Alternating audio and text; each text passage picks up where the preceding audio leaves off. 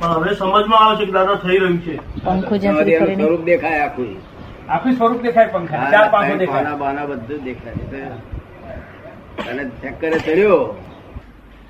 તે પછી અસુર પાન બાન કશું દેખાય જ નહીં એમ એમ સ્વરૂપ દેખાય નહીં. સ્વરૂપ મોહના ચક્કરે ચડ્યો. એ સ્વરૂપ એને દેખાય નહીં. તે જેટલો ચક્કર ઓછો થાય હા. જેમ ચક્કર ઓછા પડતા જાય તેમ તો થોડું થોડું કંઈક દેખાતું. એવી રીતે આ મોહ નો ચક્કર છે બધો. એમાં માણસ કરે શું તે બધો જ મોહ છે. જે જે બધું કરી રહ્યા છે ને મોહની બારે એક ક્ષણવાર નીકળ્યા નથી. બધો જ મોહ છે. ત્યાગ કરવો મોહ ને અત્યાગ કરવો તે મોહ.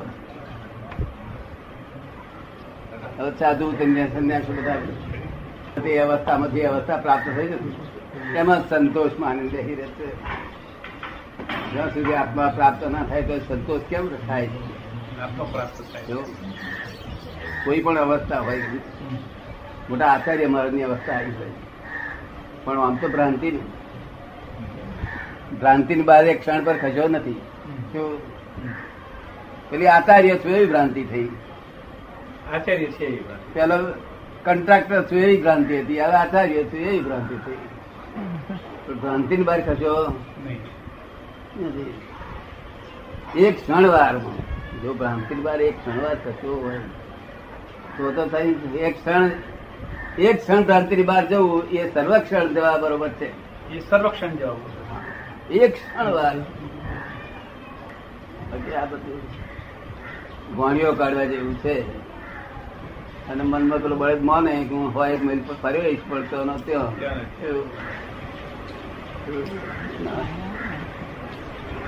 ચારની સમતુલા સિવાય કોઈ કોઈ મોક્ષે ગયેલો નહીં. આ ચારની સમતુલા આપવી જોઈએ. તેમાં ચારમાં એકે જો આવ્યું હોય એકે તો સંકેત કહેવાય. એકે આવ્યું તો સંકેત. એક આવ્યું હોય તો સંકેત કહેવાય. એક દર્શન એકલું જ આવ્યું હોય ને તો જ સંકેત કહેવાય. ચારમાંથી એકલું આવ્યું જ નથી પણ આ ચારમાંથી એક દર્શન આવ્યું તો સંકેત કહેવાય. અને સંકેત થયા પછી એકલો દાડો નહીં ભરે આ ચાર છે તે સમતુલા એ જયારે ઉપયોગ રહેશે ત્યારે છે તે મોક્ષ થાય.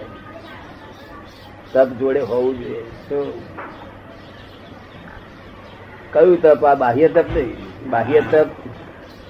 બાહ્ય તપ ભૌતિક સુખનું પ્રાણ છે આંતરિક તપ હોવું તમને ગાર મળે પેલો ભાઈ.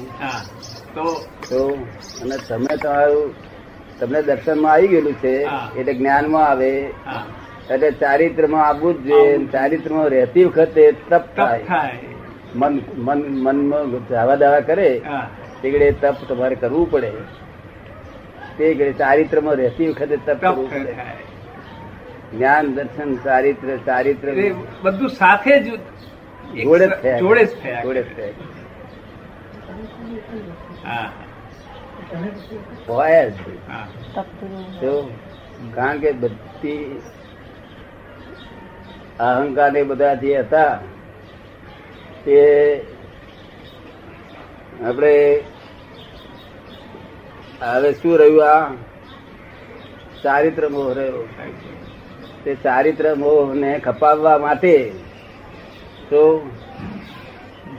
એ મોહ છે ને ચારિત્ર મોહ વર્તન મોહ જેને કહેવામાં આવે છે. તો વર્તનમાં મોહ ના દેખાય લોકો દર્શન થયું સમ્યક તો થયું તો પણ વર્તન મોહ જાય નહીં ને. સમ્યક તો થયું એ તો જે મોહ હતો તેના ટુકડા થઈ ગયા પીસીસ થઈ ગયા.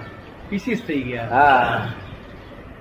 એટલે હવે એટલે એના છતે સમ્યક દર્શન થઈ ગયું. મિથ્યાત્વ મોહ ગયો. મિથ્યાત્વ મોહ ગયો પણ ચારિત્ર મોહ રહ્યો.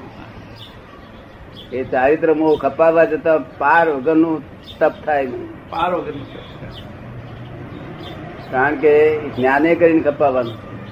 જ્ઞાને કરીને ચારિત્ર મોહ જ્ઞાને કરીને ખપાવવાનું છે એક એક ચારિત્ર અને તે જ્ઞાને કરીને ખપે અજ્ઞાને કરીને બોધેલો જ્ઞાને કરીને ખપાવવાનો. તો આનો ઉકેલ આવે ને તો ઉકેલ કેમ આવે? અજ્ઞાને કરીને બાંધેલા જ્ઞાને જ્ઞાને કરીને. કરીને ઉકેલ લાવતી વખતે તપ થાય એ વખતે તપ થયા જ કરે હા. તે લાલ લાલ થઈ જાય હૃદય. પણ તે શાંત ભાવે એનો જ્ઞાને કરીને ઉકેલ લાવવાનો. એટલે જ્ઞાન દર્શન થાય